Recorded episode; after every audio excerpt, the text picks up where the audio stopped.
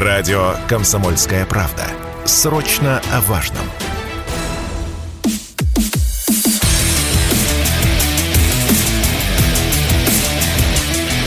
Программа с непримиримой позицией. Утренний Мардан.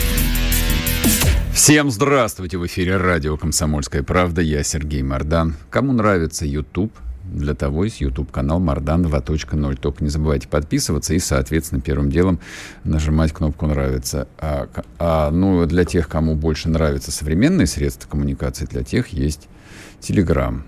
А, кстати, а, сразу отвечу тем, кто писал о том, что все, Телеграм а, очень быстро закончился, вот народ обожрался информацией, и, и все, и войной обожрался, и больше не хочет ни знать, ни читать. Неправда, неправда. Мы сегодня подробно поговорим насчет uh, усталости от войны. Я не поленился, посмотрел статистику по ключевым военным телеграм-каналам, которые сам читаю, на которые сам на все абсолютно подписан. Подпросила какое-то время назад, а сейчас опять прет как бешеная. Люди, конечно же, не хотят э, загружать себе голову там пустыми бессмысленными новостями, когда ничего не происходит, и когда опять начинается что-то важное, что-то значимое. Да, конечно, это то, что всех нас интересует. Нет ничего более важного сейчас для нас, чем происходящее на фронтах украинской войны. Специальная военная операция, да, если хотите. Пусть будет так. Как скажете. Но сегодня а, важный день, и я хочу с этого и начать. Сегодня день освобождения Донбасса от немецко-фашистских захватчиков. Я поздравляю, соответственно, всех э, наших соотечественников, которые на Донбассе живут, которые 8 лет сражались, почти в одиночку, почти без всякой надежды. Как написал Владлен Татарский, собственно, сам уроженец Донбасса, сам уроженец Макеевки, праздник со слезами на глазах. Никто не думал не гадал, и предположить себе не мог еще 30 или тем более 40 лет назад, что этот день, этот праздник приобретет такое вот новое, невероятное значение. Такое значение, что Донбасс опять придется освобождать от фашистов. Луганскую область почти освободили. Донецкую нет. Но вообще, если говорить о Донбассе, то я просто хочу напомнить, это же понятие такое не географическое и тем более не политическое. Вообще а, в экономической географии а, нас в советской школе учили термину Донецко-Криворожский бассейн. Я настаиваю на том, что в русской истории это рассматривалось как одно целое. И когда говорили о Донбассе, естественно, имели в виду в том числе и Кривой Рог. Я на этом а, делаю акцент ровно потому, чтобы вы не велись на, во-первых, на простые политические манипуляции, а во-вторых, не верили в новоизобретенные стереотипы политические, которые на самом деле а, не имеют под собой никакой правды. То есть даже если говорить о Донбассе, то это намного больше, это намного шире, чем а, территория в административных еще советских границах Донецкой и Луганской областей. Вот про это нужно помнить. Ну и, конечно, то, что происходит седьмой месяц на наших западных границах, нет, это не только защита административно ограниченных Донецких, Донецкой и Луганской областей, это освобождение всей территории бывшей советской Украины от фашистов. А когда к власти пришли фашисты, да как э, хотите, так и считайте. По мне, фашисты к власти пришли в 1991 э, году. По мне, Кравчук это был первый фашист. Такой настоящий полицай. То, что у него был партбилет с 18 лет, а что это что-то меняет? А у полицаев, которые служили немцам э, во время оккупации, думаете, у кого-то там э, не было партийного или комсомольского билета? У многих было. У многих было. Или вы забыли, как выглядели коммунисты в позднем Советском Союзе? Ну, а что тут удивляться? Их было 19 миллионов. 19 миллионов членов КПСС. Я не знаю, сколько, дай бог, если столько миллионов э, членов Компартии Китая сейчас есть, а там в стране миллиард триста миллионов. Ну да ладно, не будем углубляться в исторические дебри, а вернемся к тому, что важно сегодня и сейчас. А продолжаются тяжелые бои под Харьковом. Мы не будем сегодня пережевывать. Вчера а, Влад Шурыгин вот предельно четко, предельно конкретно, профессионально все объяснил сейчас ровно тот самый момент, когда нужно ждать, нужно верить в наших. Кто умеет молиться, тот должен молиться за них и желать им победы над врагом. В любом случае враг будет разбит, и победа будет за, на, за нами. Это не заклинание, это не, риту, не ритуальная пустая фраза. Это, в общем, э, ну вот то, что там я для себя сформулировал давным-давно. Я не знаю, как вы, правда. А что касается вопросов, которые звучали вчера и которые звучали сегодня относительно двух отрядов СОБРа, а мне попадались сегодня сообщения в телеграм-каналах, а, я не могу вам сейчас назвать первоисточники, а, так, такая довольно длинная цепочка, ну, достаточно достоверная. Нет, в общем, там визуальный конфли- э, контакт с ними есть, есть раненые, но ничего драматического. Второй вопрос. А, окружена ли была Клея? Нет. Оперативное окружение, это не значит полное окружение. Там тяжелые бои, да, тяжелые бои по дороге, по которой э, шло снабжение изюмской группировки, бьют э, хохлы. Это война. Даже если война называется специальной военной операцией, что нам изо всех сил демонстрируют начальники, ну, мы-то понимаем, что это война. Так ее и воспринимаем. И поскольку у русских есть такой очень большой исторический бэкграунд, опыт, как э, читаются, как переживаются военные новости. Ну вот э, призовите себе на помощь весь свой генетический, исторический опыт, опыт поколений, который есть абсолютно у каждого. Не надо паники, не надо психоза, не надо психовать, не ведите себя как э, хипстеры – у которых от мужчины это не более чем длинная, а, ухоженная, напомаженная борода. А внутри, да, это такая вот девочка-подросток, которая плачет от грустного стихотворения про собачку. Вот что я вам могу сказать. А теперь давайте обсудим а, что-нибудь посерьезнее – чем психическое состояние ряда наших граждан. Вчера командующий ВСУ Валерий Залужный а, дал огромное... Это было не интервью, они вместе с а, заместителем главы оборонного комитета Верховной Рады, Верховного Совета Украины, я теперь буду говорить, а, Михаилом Забродским написали огромную статью вроде бы как с анализом перспектив войны. А статья программная, то есть, как вы понимаете, главнокомандующие даже таких государственных э, образований, как Украина, ничего просто так не публикуют. Хотели, чтобы это прочитали, чтобы это услышало, чтобы это, в общем, на кого-то произвело некое впечатление. Вопрос, конечно, на кого это должно произвести впечатление, я не думаю, что на нас.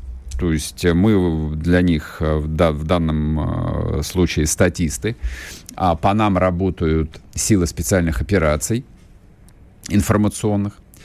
А по нам работают э, тысячи говноблогеров, э, тысячи хлоботов, тысячи э, специально подготовленных людей для ведения информационных войн.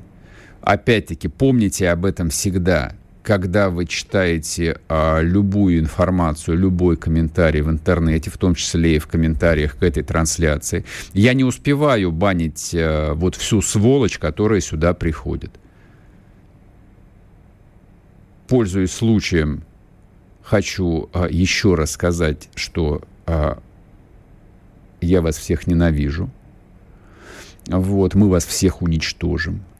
После войны мы всех вас найдем и отправим на перевоспитание в самые холодные регионы исторической России. Может быть, кто-то из вас спустя 15-20 лет оттуда вернется. Я надеюсь, что никто. Возвращаемся обратно. А статья господина Залужного, конечно, пана Залужного была обращена к участникам сегодняшнего заседания на базе Рамштайн Федеративной Республики Германия, где министры обороны стран НАТО будут решать а, вопросы о дальнейшей поддержке Украины. Поэтому тут в ход пошли а, все возможные манипуляции и по перспективам войны, и про то, что война будет обязательно вестись в следующем году, и про то, что что мы обязательно отвоюем Крым, в смысле они отвоюют Крым. Было сделано пара очень таких э, долгоиграющих пробросов про то, что удар по аэродрому в Саках был нанесен украинскими ракетами, а также про то, что для того, чтобы победить Россию, Украина должна получить дальнобойные ракеты, чтобы носить удары вглубь Российской Федерации. Вот ровно с этого момента мы начнем после перерыва. sportkp.ru О спорте, как о жизни.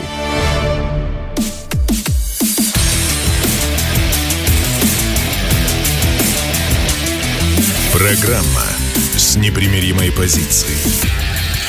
Утренний Мардан.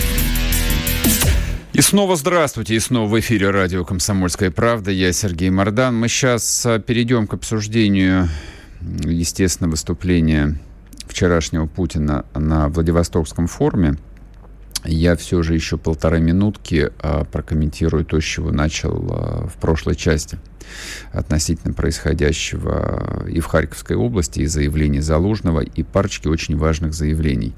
А первое, что мне кажется, нуждается в комментариях, и не только моих, я кто такой, э, было бы неплохо, если бы официальные лица что-нибудь ответили.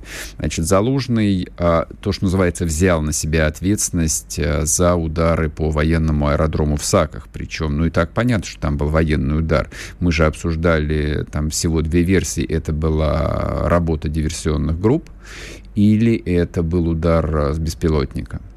Залужный предложил э, новую формулировку о том, что это был э, ракетный удар.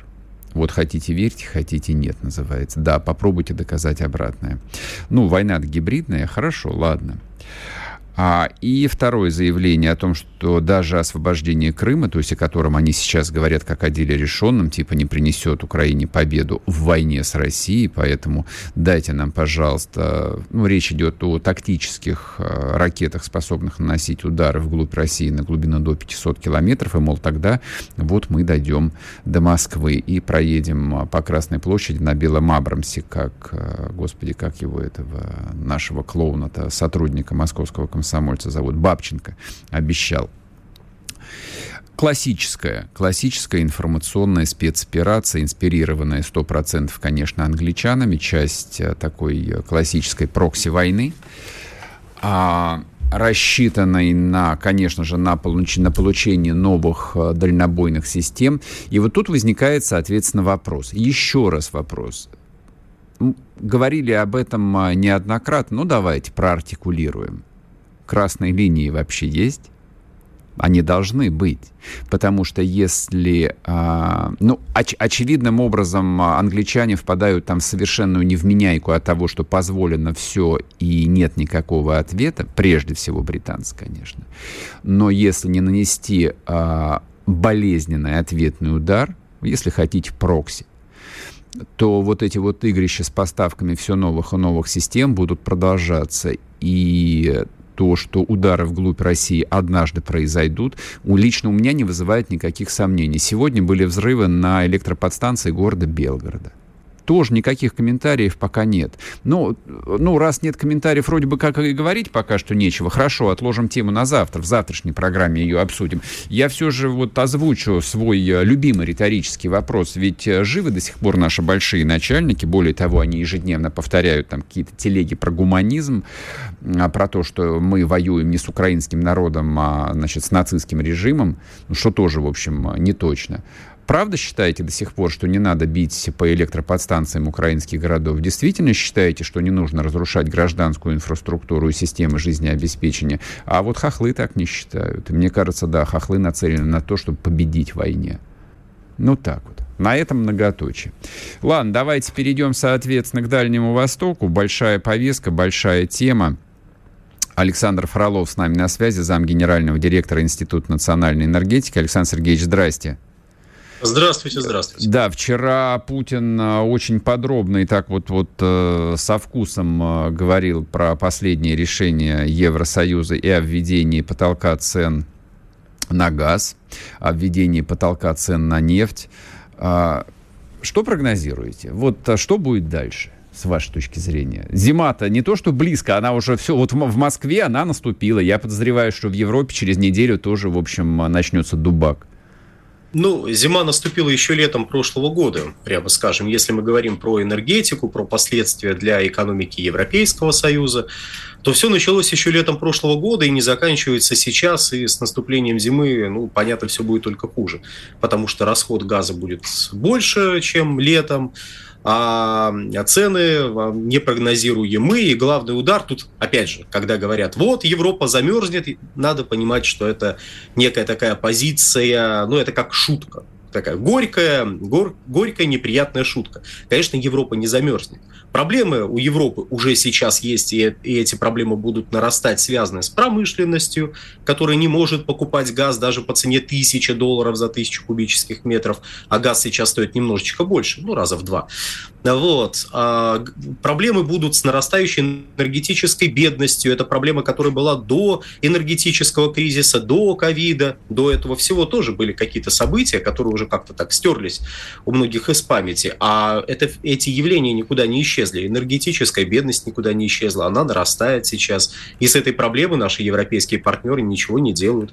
Они ничего не делают с тем, чтобы остановить э, закрытие предприятий. Сталилитейные предприятия закрываются, закрываются предприятия, связанные с производством удобрений, химические предприятия, цементные заводы. Это все происходит сейчас. И когда мы говорим, что вот будет зима, и вот, вот тогда ай-яй-яй, нет уже сейчас все есть, уже сейчас есть те процессы, которые, ну, были ожидаемы в ходе этого энергетического кризиса. Я, правда, лично был удивлен, что настолько беспомощные оказались европейские власти. Но и почему сейчас они вернулись, эти самые европейские власти, к идее о потолке цен. Сама по себе идея о потолке цен на российский газ высказывалась еще в апреле бывшим премьер-министром, теперь уже бывшим премьер-министром Италии Марио Драги. И тогда эта идея не нашла какого-то вот одобрения, не нашла какой-то поддержки.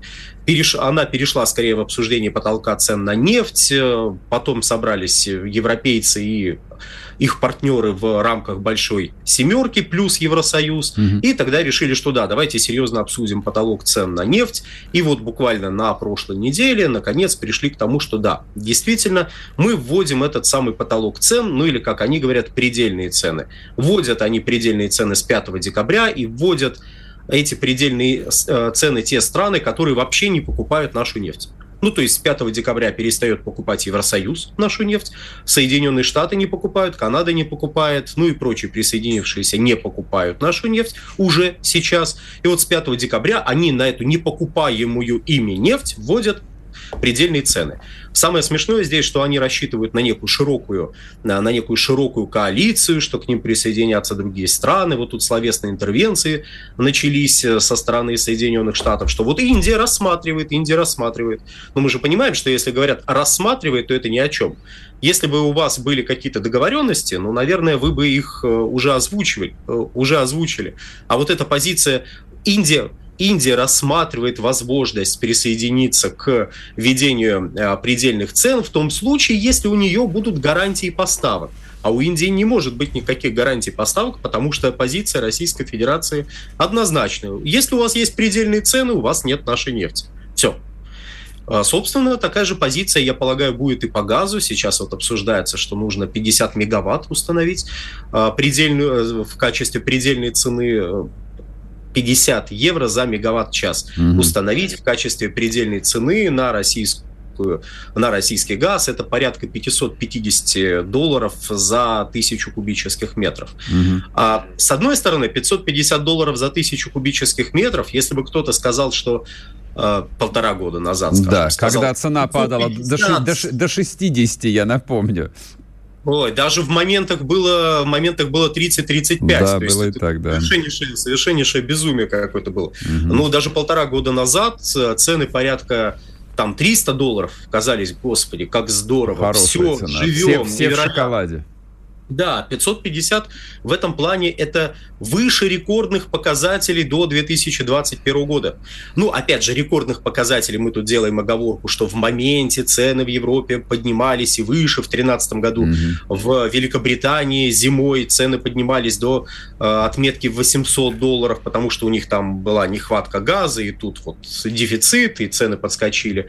А зимой 20 2021 года, 2020-2021 года в Испании цены поднимались до 1300 долларов. Но это как бы это некие такие всплески были неожиданные, а вот некий средний уровень 550 на фоне среднего уровня это невероятная цена. Но Здесь, то есть, с одной стороны, они явно понимают, что ну, мы не будем поставлять, если они поставят некую цену, которая ну, совсем уж невменяемая для Российской Федерации. Александр а Сергеевич, стороны... вы простите меня, перебью вас. А, то есть, как бы тема-то ведь э, достаточно долго, и мы ее обсуждали, там и с вами мы ее обсуждали, и в этом, и в других эфирах. То есть, все уже, в общем, э, там э, свыклись с этой мыслью.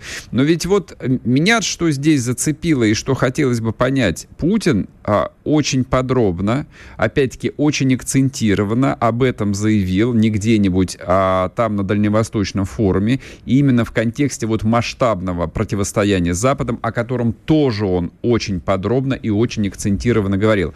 Вот а вы сейчас начните отвечать, потом у нас будет буквально минутный перерыв. А, а это как нам нужно рассматривать, что вот а, сейчас у них хватит ума ввести этот потолок цен, и, видимо, будет окончательно дернут э, стоп-кран.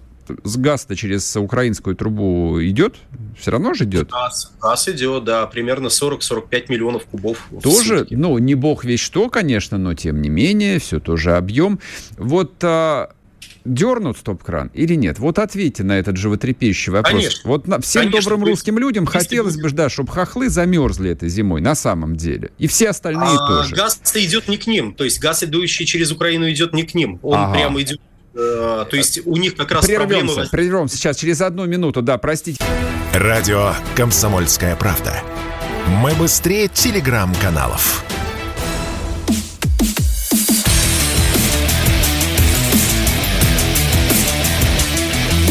Программа с непримиримой позицией. Утренний Мардан. И снова здравствуйте, и снова в эфире радио «Комсомольская правда». Я Сергей Мордан, Александр Фролов. С нами замгендиректора Института национальной энергетики. Александр Сергеевич, так а что, а, вот второй рубильник-то дернут? Погрузится в темноту, хаос, мрак и в ледяную пустыню Европы и Украины с ней заодно, поскольку Украина тоже це Европа, как мы знаем. Да. Я про, про Украину мысль закончу, которую в предыдущей части начал высказывать, что э, сокра... сократились ведь, сократилась прокачка по территории Украины, при том зна... довольно значительно, во многом по инициативе самой Украины, которая не разрешает использовать одно из направлений, там два направления, буквально две трубы, условно говоря, mm-hmm. можно Э, можно использовать. Одну из них она использовать э, не разрешает. Ее, правда, насколько я понимаю, скорее, все равно используют, но, скажем, не для транзита, а для газоснабжения людей на тех территориях, которые Киев до сих пор считает подконтрольными, э, до, до сих пор считает своими. Mm-hmm. Так вот, возвращаясь как бы к этому, по второму направлению через газоизмерительную станцию Суджа прокачка а, сейчас идет в районе 40-45 миллионов кубических метров газа в сутки, а это ну, миллионов на 30 меньше, чем чем имеется возможность прокачивать по этому направлению. И на Украине еще летом заговорили о том, что ой, у нас проблемы с э, виртуальным реверсом, нам теперь нужен физический реверс. Ну, это означает банальное, что идет тот объем сейчас через территорию Украины, который точно потребляется европейцами, чтобы ничего не оставалось вот, вот в ходе вот этих перепродаж из Словакии, Польши, Венгрии на территории Украины. И теперь им приходится виртуально, э, от виртуального реверса переходить к физическому. Ну, насколько успешно, вообще не успешно абсолютно, но это, опять же, это уже немного не наши проблемы. А, но это проблемы в том числе и европейцев, потому как если сокращаются объемы на ту величину, которую перепродавали Украине, то, значит, Украине нужно продавать какие-то другие объемы, которые еще откуда-то берутся, либо отрывать от сердца последние.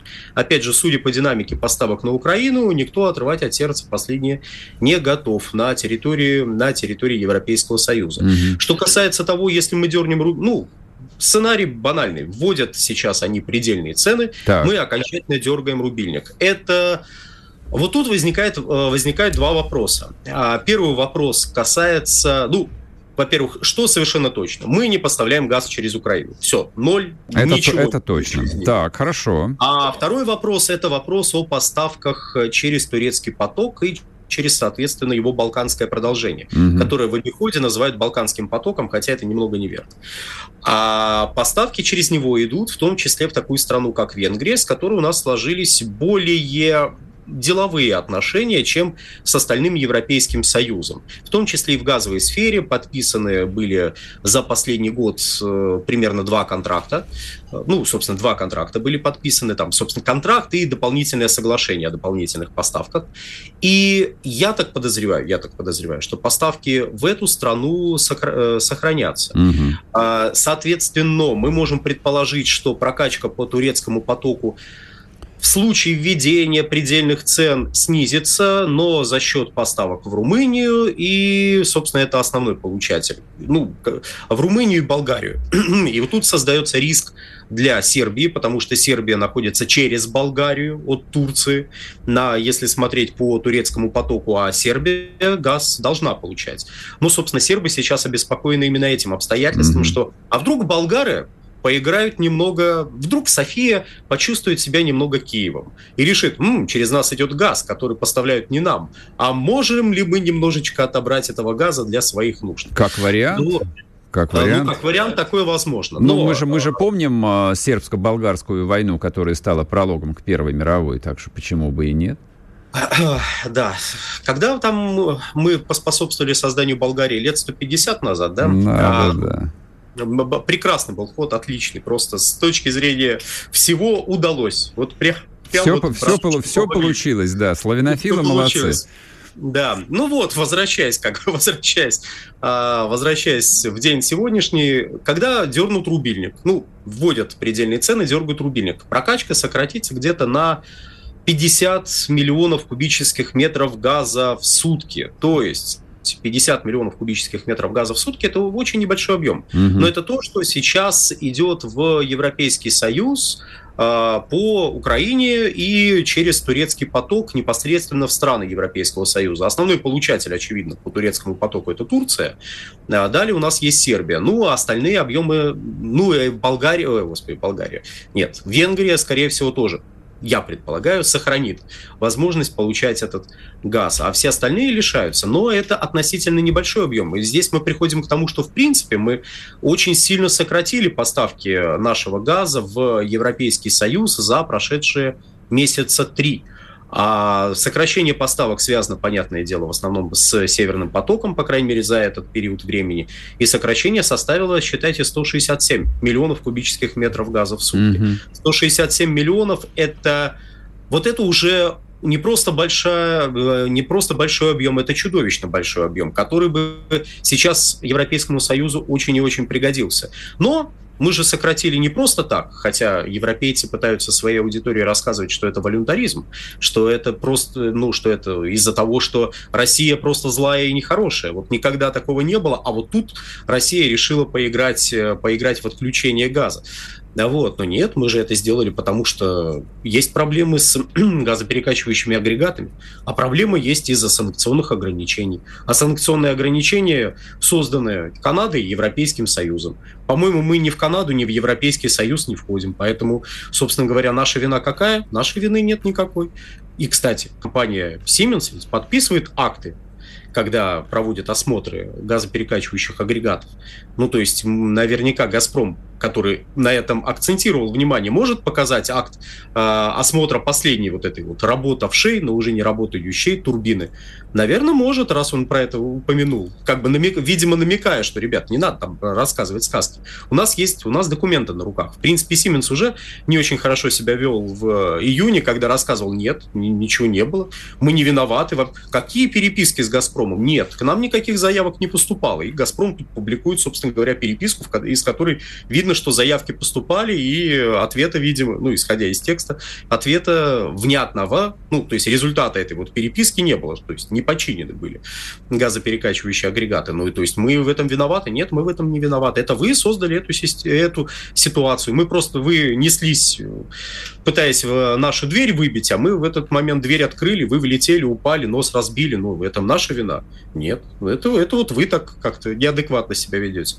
То есть а, для европейского Европейского Союза, даже если мы дергаем рубильник, э, проблема возникает не в сокращении текущих поставок, хотя это тоже проблема, безусловно. Но главная проблема в том, что она, э, Европейский Союз лишается возможности, даже теоретической, получить, э, восстановить те поставки, в, в которых он нуждается. То есть мы здесь опять приходим к теме Северного потока-2, который вот у вас упоминалось. Северный поток-2 до сих пор стоит, до сих пор ждет своей очереди готовности сотрудничать с администрацией со стороны вот этих вот буйных.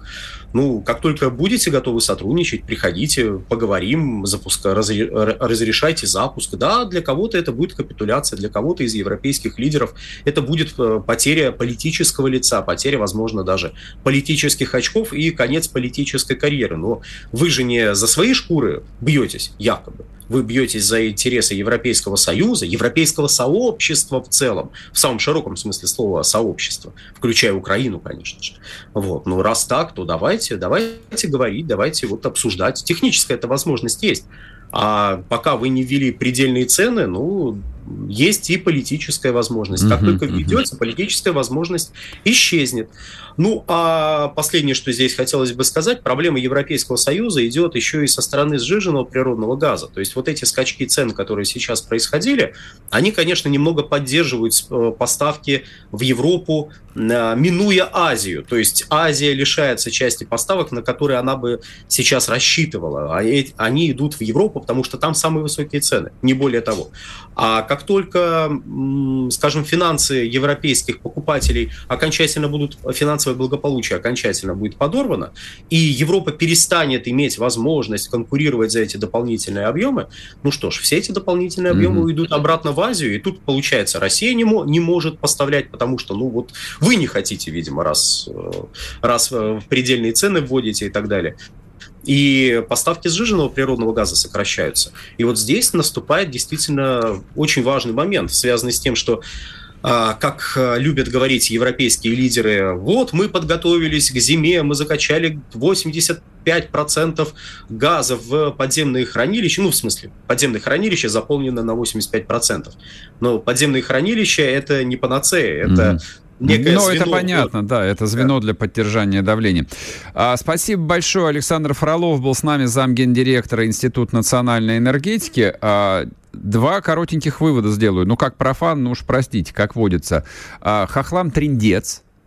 Вот, то есть второй рубильник с вероятностью 95% будет дернут. Но вот как только они введут предельные цены на газ, ну так и, так и все и здравствуйте, и приехали.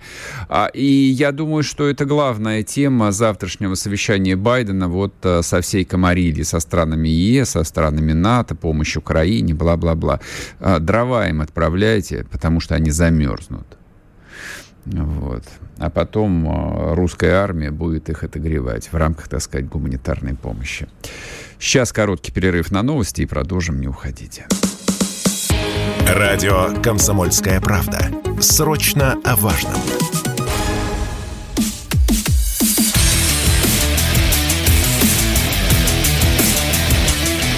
Программа с непримиримой позицией. Утренний Мардан. И снова здравствуйте, и снова в эфире радио «Комсомольская правда». Я Сергей Мардан. Трансляция на YouTube-канале «Мардан 2.0». Если смотрите, лайк, подписка. И подписывайтесь на телеграм-канал Мардан. А по поводу энергетики, по поводу вот всей этой катавасии с... Эм, а выключением второго рубильника, мне кажется, это принципиально важный такой сюжет э, в нашей многолетней теперь войне с Западом. Очень интересно. Но я вам рекомендую перейти подписаться на телеграм-канал «Русский доллар». доллар». Там выложена ссылка на совершенно великолепный, исчерпывающий э, разговор с Борисом Марцинкевичем. Вот мы с ним подробно обсудили всю эту историю, как это будет работать, почему, в чем логика и так далее, и так далее, и так далее. Так, и вчера Путин а, тоже вот о чем он очень подробно и акцентированно говорил, это о зерновой сделке, и про которую и мы тут говорили, так что мы, в общем, а, в одном направлении с гарантом и верховным главнокомандующим мыслим. А, Андрей Подойницын, экономист, с нами на связи. Вот, Андрей Владимирович, здрасте. А, слушайте, и что же это было? Чего это вдруг Владимир Владимирович э, признает, что нас кинули? А зачем соглашались, если кинули? А что, думали, что не кинут, что ли? Ну, Путин не похож на того, кого можно вот э, так вот э, на гоп-стопе перехитрить э, обычной котлетой, срезанной бумагой. Ну, знаете, действительно, обманывают не первый раз. Самый выдающийся обман, который случился, наверное, такой самый выдающийся с 41 года, это случился 22 февраля 2014 года, как мы с вами помним, по поводу Киева. Но возвращаясь к зерновой сделке, об этом прямую не говорится, но суть-то там, видимо, была в том, чтобы не только договориться по украинскому зерну, но и по нашему тоже. Вы, наверное, обратили внимание, Сергей, на то, что у нас в этом году опять э, эпический урожай. Да. Буквально там день или два назад я прочитал, что уже собрано 125 миллионов тонн. Если кто из наших э, зрителей, слушателей э, забыл, то я напомню, что в 98 году весь урожай российский был 58 миллионов тонн. 58 и 125. Причем обмолот еще не завершен. Угу. И если я правильно помню, в том же сообщении указывалось, что обмолочено чуть больше 70%. Э, площадей. То есть мы можем себе представить, что, ну, не будем бежать впереди паровоза, но понятно, что урожай, по всей вероятности, будет либо рекордным, либо очень-очень значительным. Ну, где-то раза в два, наверное, превышающим, по крайней мере, наши собственные внутренние потребности. Mm-hmm. Поэтому, э, естественно, Россия весьма заинтересована в том, чтобы свое зерно тоже, э, так сказать, успешно продавать. Потребность, вообще вопроса в том, чтобы его продать, чисто такого экономического нет вообще. Потребность в зерне колоссальная во всем мире. И в Африке, и в Азии, там, и в других, так сказать, локациях. И, э, как мы знаем, Россия является одним из крупнейших, по пшенице крупнейшим поставщиком, э, так сказать, в мире. Поэтому э, в смысле платежеспособного спроса вопрос, проблем никаких нет. Но есть проблемы с логистикой.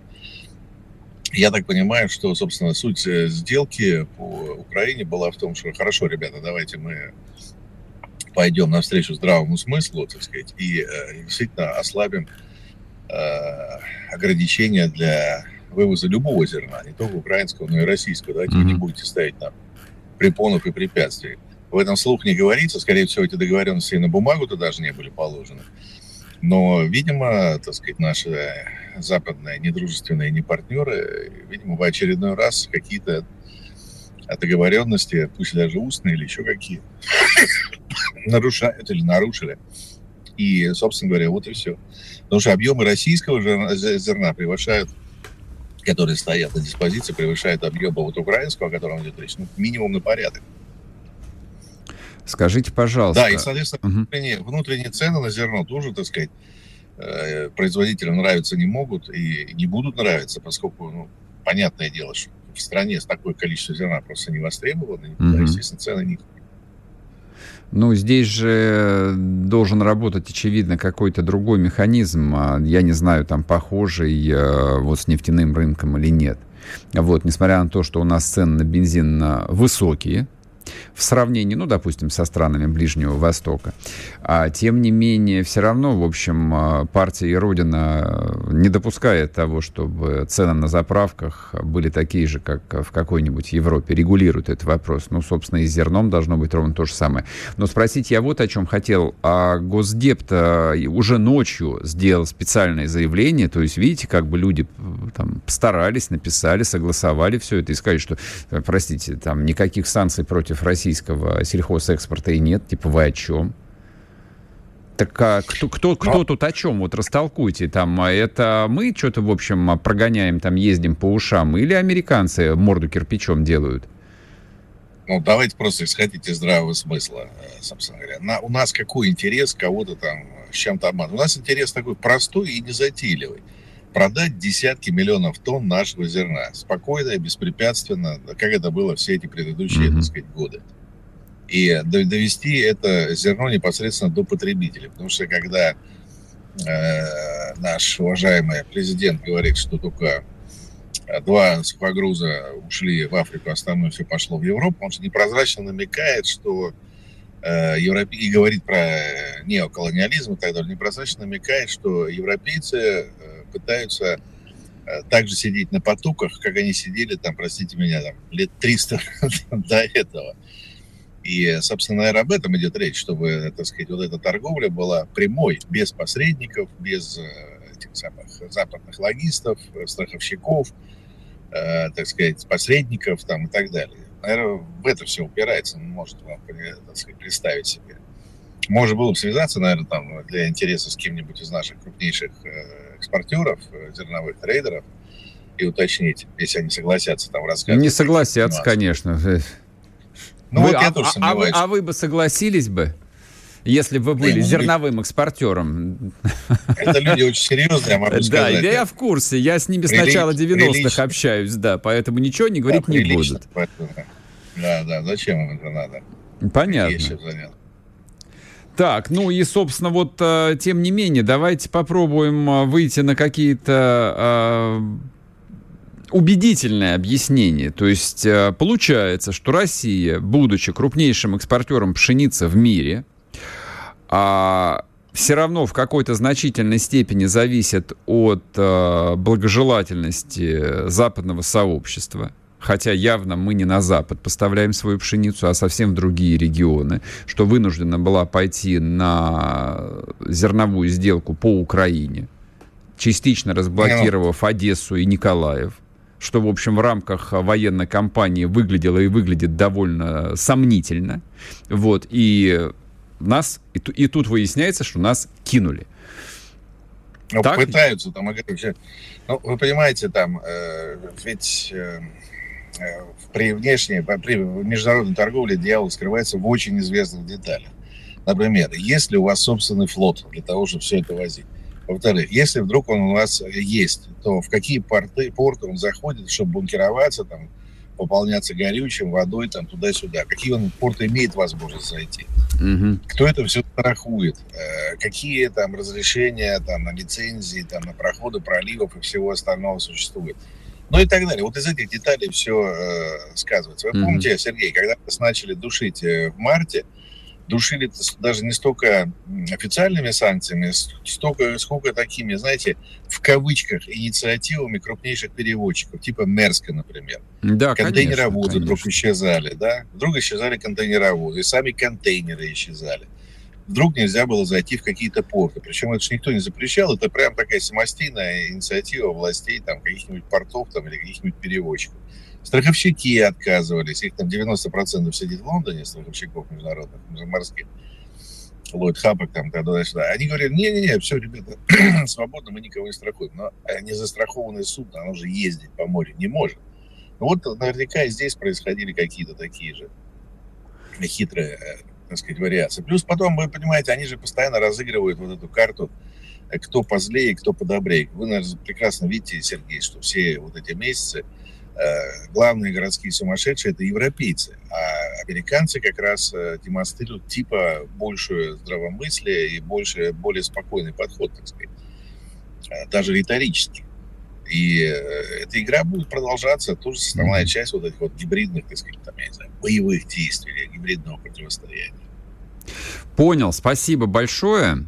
А, Андрей Подойницын был с нами, экономист. Говорим о зерновой сделке. А почему мы решили о с ней поговорить? Э, не слишком ли много внимания, можете вы задать вопрос? Да, тут э, вроде как война идет. Я же должен про войну, наверное, говорить сегодня весь день. Вы так считаете? Нет.